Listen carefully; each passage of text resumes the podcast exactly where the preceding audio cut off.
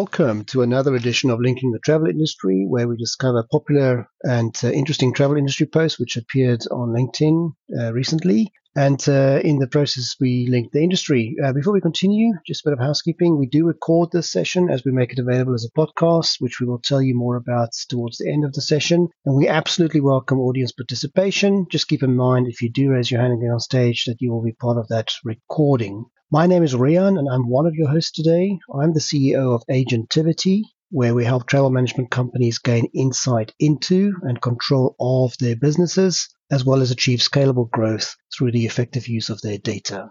And hello, everyone. Uh, I am Anne, and uh, I work as an independent consultant in uh, the travel industry, uh, with together with the brands of LeapShift and ExploreTech. So, welcome everybody. And hi, everyone. This is Ash, and I am the host of a weekly business travel podcast called What's Up in Business Travel, where you can get all the important updates in under 15 minutes. Additionally, I'm the vice president of sales at Traxo, the leader in visibility and real time direct bookings. And this is linking the travel industry.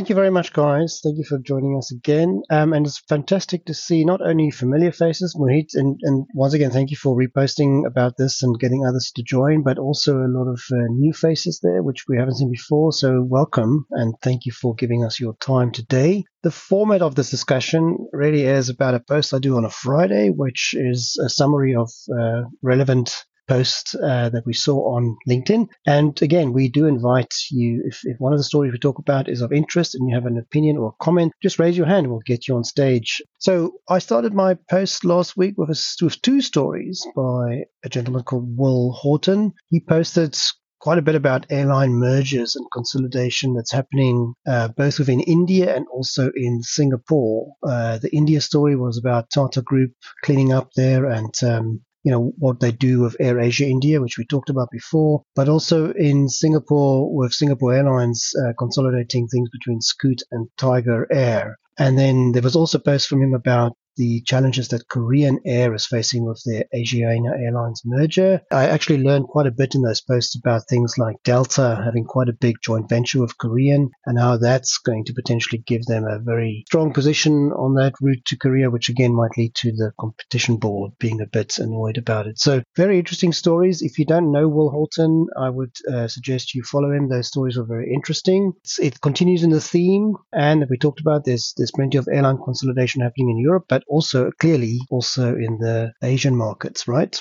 Yes, we are seeing consolidations, I think, all over uh, the globe, right? And I so agree with you. I mean, I was thinking to myself when I read those two posts, and I thought, you learn so much through LinkedIn, don't you?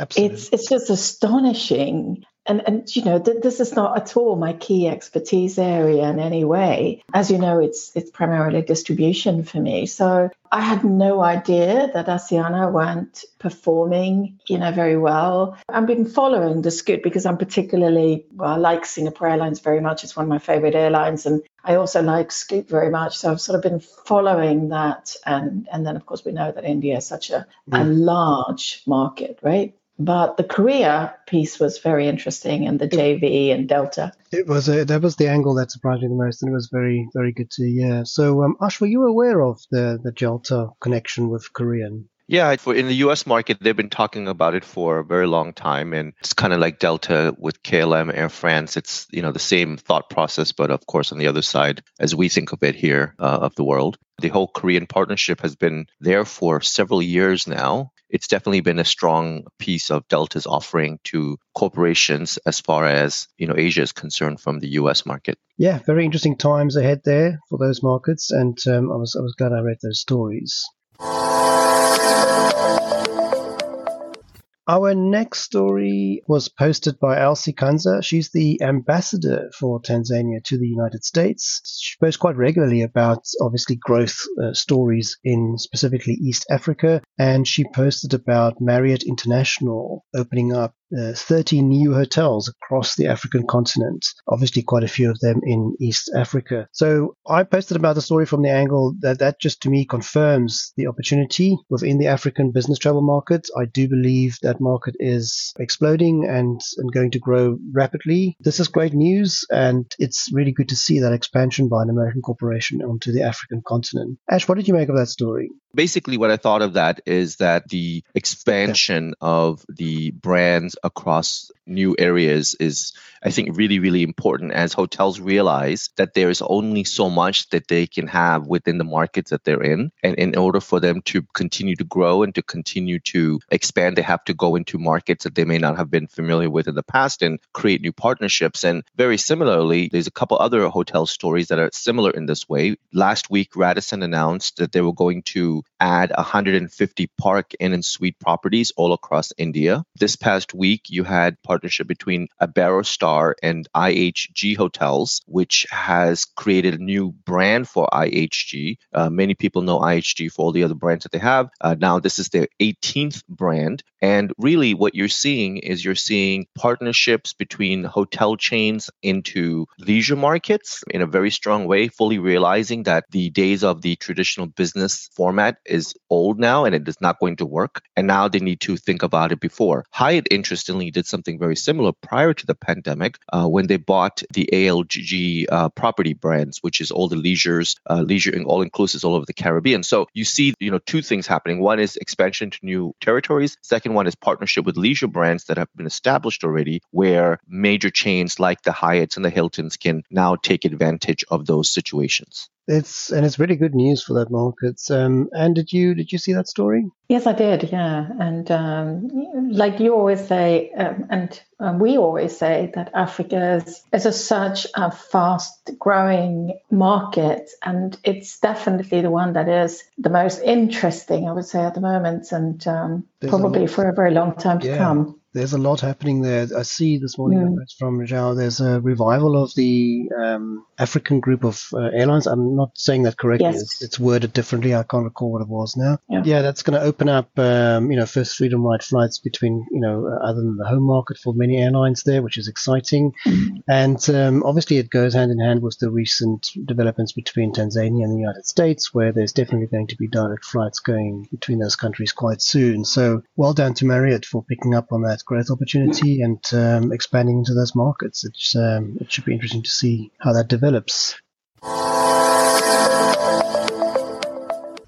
Back to airlines then. I mean, oh, actually, maybe this the airports. I mean, my next story was um, I spotted this by Clive from the BTA, Clive Wratten, where he wrote about the CEO of Virgin Atlantic I'm not sure I'm going to pronounce his name right, but it's Shai Weiss, I think, from Virgin Atlantic. He was calling out Heathrow about their high fees. Um, Clive Wratten was basically saying that it's unacceptable for the UK to have one of the most expensive airports in the world. Now, and I know you talked about this before. I think when we talked about challenges and problems at Heathrow, you mentioned that the fees at Heathrow were really, really high. Why do you mm-hmm. think they get away with it? Personally, I don't get this. I don't understand it, but I think it's probably historical. It's always been high. And of course, the slots have been extremely, you know, in demand and, and sort of the kind of premium airport rates in, in Europe. I think that's kind of changing, isn't it? Yeah, I don't, I don't know if, it, if if there will anything you know will come from from Virgin Atlantic, you know, talking about this in public. Mm. But um, I mean, surely they're a big customer of theirs, and they must have reached a point of discussion where they just couldn't hold it in anymore and had to take it public, right? So interesting yeah. to see that being unfolded there. Ash, any thoughts on that story?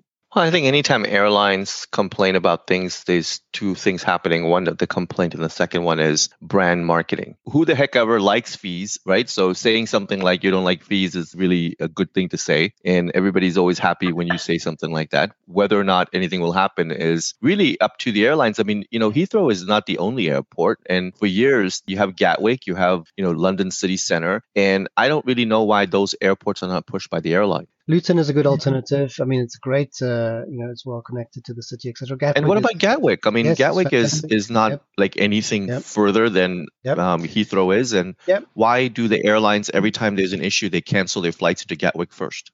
Yeah, well, we do see the airlines trying. We do see them trying those alternatives. I know Qatar and Emirates both now have direct flights out of, of Gatwick, and that's probably to help them leverage that negotiations with Heathrow. So, yeah, they could do the same. I agree. Virgin could easily start flying from the others. So, there we go. Yeah, and the capa- but the capacity at, at Gatwick should, I mean, that airport also needs refurbishing. Um, yes. In my in my view, yes. right? I, I, don't really. It is. It's not the kind of of airport that you associate with sort of long haul traffic in that sense. Yeah. But you know, if if they if they did that, it's um yeah, I, I think that Heathrow has kind of sort of created this kind of. Uh, I'll send Shai Weiss a message and say, you know, Usher's trying on another airport. and see what happens. Let's do that. And and the reason why I say, I say that is because I've actually flown into both those other yes, airports, and fine. I didn't really yes. think I oh, didn't yeah. think anything of it, and I didn't think that they were not good or anything. And you know, I don't need all the duty free shopping. It's like Yeah. okay, just give me a better rate, and I'm happy. Yes, yeah, exactly. But I don't think that Virgin Atlantic being associated with complaints and fees is going to do much really for for them, though. You know, I Um, agree. I, I, yeah, I, I mean they, they are an extremely well respected brand, and and uh, I think you know I think it's good that they're vocal and that they complain. I've always wondered why they don't do more for the infrastructure around those airports uh, around London. It's interesting that it must relate because they've now pulled their support for a third runway at Heathrow. Virgin Mm, yeah, They've been supporting, you know, Heathrow in that bit, but now they've pulled it. So I don't know, you know, clearly there's a relation between these two stories. I bet you Mm. that they're up for renegotiation of their existing agreement with Heathrow. There we go. Okay. Mm, mm. So this is the story behind the story. And this right, is- Yeah, they're leveraging everything now. But still, I mean, think coming back to the infrastructure, I, I don't understand, for instance, that you you haven't got a, a rail service between Gatwick and Heathrow. Imagine that. The next one is also still related to airports. When did the security checks on liquids at airports start? Can you remember? Can you remember flying before when you could just walk through and nobody could care about the Oh. Vividly, yes, Really? yes, be- before 9-11. Uh-huh. Um, yeah, because I mean, I used to, I, I worked a lot in France at Yes. the time, and I used to, of course, you know, stock up my hand luggage full of bottles of wine. Well, the, the story relates to the fact that I've seen it now in many other publications as well that they talk about newer technologies Mm. coming to airports where we won't have to remove the liquids anymore or have limitations on them because the scanners will obviously pick those up as Mhm. well. I do know there are certain airports where this is already in place, and I've, I've actually heard from somebody Yes. who recently traveled from somewhere where they said this was so nice. They could just, the security was so much faster and smoother because they didn't have that bottleneck. So this is welcome news. Um, right, Ash? Would you, uh, would you be welcoming this as well? Well, if you remember, it was Richard Reid who had the shoe bomber. That's, when that whole thing started happening. So right. that was in 2001. But Ah, um, Oh, I, I don't really yeah. get this story because I don't really understand what's the benefit. Well, more specifically, what is the benefit of the liquids being okay all of a sudden now? You know, the whole world has finally adapted to this environment, and now you want to switch gears on them again. I mean, it took us so long to get all the bottles, the right sizes, and before she takes a trip, she pours all her shampoos into these little bottles. She's got a she's got a whole routine going. You know, Yeah. all of us know we have to go to the local store and get our little Yes, bottles before we take our trips so that Yes. it fits. I mean, we've all normalized ourselves to this. I don't want them to change it because you know what's going to happen? Someone's going to be stupid. Someone's going to do something dumb, and then we're going to go back to it anyway. And now we just created chaos, and everybody's going to go nuts And- at the airport, and always- everybody's going to be like, I don't know which one it is. Do we have to? Do we not have to? And we're going to spend all our energy instead of trying to fix other things that are important, like NDC. We're going to be focused Yes. on liquids. Well said, Ash. I have to say, but uh, and there's a whole industries around it, right? There's people who started selling Yes. those little bottles. There's um, actual the pharmaceutical companies. They've started producing versions of their own products in those small miniature bottles. Exactly. So that's all going to go out. Um, I absolutely agree with you. We should be spending our energy on fixing real problems. Yes. I can't get back to my wine bottles in the hand Yes. luggage then. Oh, well, that's really sad. But did they say like why do they want to do this? I mean, what's the reason for this? It's apparently very focused on the traveler inconvenience of having to do all those Hmm. steps and the bottlenecks. And yeah, how about how about they just give us seats on the plane and, and call it Yes. even? You know, like Yes, we don't need the there you liquid go. piece. as we've figured out before, there's travelers and there's travelers, right? So of course, there's still travelers who, who don't haven't adapted to this liquid rule and show up at the airport with bottles. Oh and- come on, Rian. Who hasn't adapted to the liquid? please introduce me to this one person. Like, you know, I, would love take, to know. I'll take photos next time. Yes, yes in private yes, and send to you. Absolutely I've got I've, I've, got many, many, many examples. And a good friend of mine, he actually thinks that we should all have tutorials beforehand. This should be taught at school how to go through security at yep. airports because it, he's so frustrated by all these people who just don't get it. The next one was a very confusing story. I didn't like this at all, but it was worth mentioning. I think Travolution.com did a very poor job of writing about this. It looked to me like a copy paste of a press release, but um, there's a, a platform from British Airways they call Collaborate, spelled with a CO2 and then Laborate, where there are now more choices for customers purchasing offsets. And of course, this is if you're in the camp that believes in purchasing offsets rather than the supplier doing something about their offsets. So um, you know, there's that discussion to be had. But I thought I'd include that story. I do wish though that um, Travolution.com would have done a better job of talking about this. And did you see that? Could you make more of it than I could from the story, or was it as poorly written as I thought? Yes, I thought it was. But but again, you know, I'm in the camp who believes that this is something that the airlines should uh, mm-hmm. do something about. That I'm very much opposed to the sort of offset becoming a product. Yep. Yeah, and and I think a lot of the stuff that's written in general is is quite poorly described and difficult to understand. This is both something you and Ash has convinced me about that I, we shouldn't be thinking about this, but we should put the onus on the supplier, and um, so I've I've moved over to that camp as well.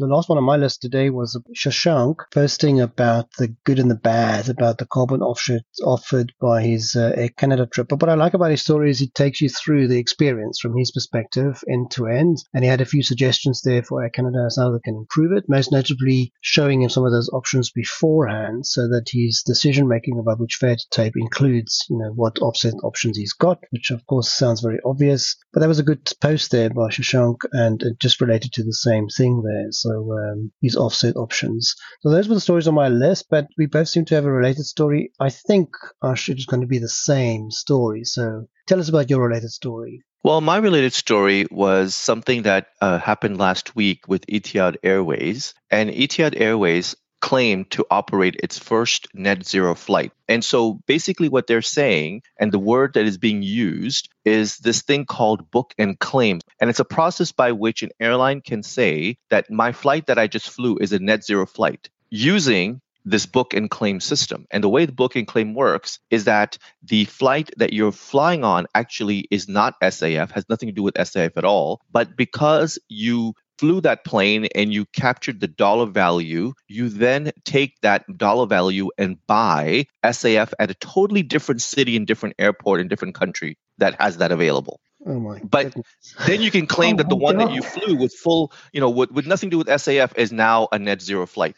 So this is a new I guess scheme or you know and maybe scheme is negative but I'm sure they thought about this quite well and they were trying to figure it out and how to do this with you know maybe in certain parts of the world you're never going to have SAF fuel available but yet you want to fly it. So I think in that scenario it kind of works in that way but then how is the consumer to know? And does the consumer need to know? And does it really matter uh, if at the end it all evens out anyway, right? So, um, but this new book and claim system I thought was uh-huh. really interesting because I never heard of it before. And now all of a sudden it was mm-hmm. being introduced. This flight was introduced and they claimed that this was their first net zero flight, but yet it wasn't. Wow. I mean, you should add something that does the, does the consumer understand? I struggled there for a while before I understood what mm. you were mm. talking about, but now I get it. But Wow. so you... based on based on your previous comments, should the consumer be worried mm-hmm. about this? I mean, this is about the airline making ah. sure that they do the right thing. Why impose that on the consumer with all that complexity?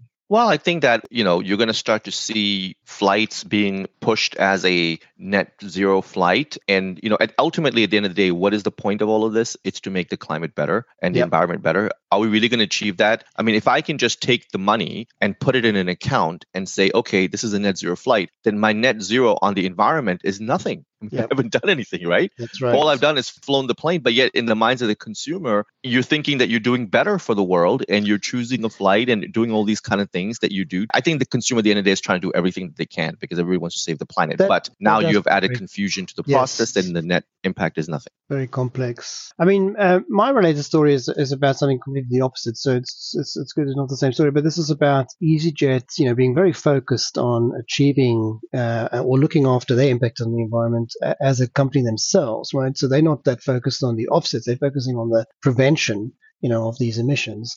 And so they've teamed up with Rolls Royce and they've just performed the first proper jet engine test running on hydrogen. And so, you know, that sort of commitment and investment to me makes a lot more sense because they're actually putting their money where their mouth is. They're investing in that sort of testing and research and they're partnering with existing suppliers in the chain. You know, technically, if that succeeds and they can continue with it, there's very little disruption to what changes they have to make to the aircraft, etc. And I thought that was a fantastic story to read about. I saw it in a few places this morning. That's why I wasn't on my list from last week. But um, you know, I applaud EasyJet once again for for that sort of approach, right, and focusing on it and, and doing something proactive about this. And, and especially, I mean, if you're purchasing offsets, to be very transparent about what you are doing with that money and where it goes to. That's why I really like the Air Canada uh, approach there because that, that's really, you know, telling the consumer what do I do with this? What happens once you've paid your $40 or whatever? What happens to the $40? And that I think is extremely important, the transparency of that.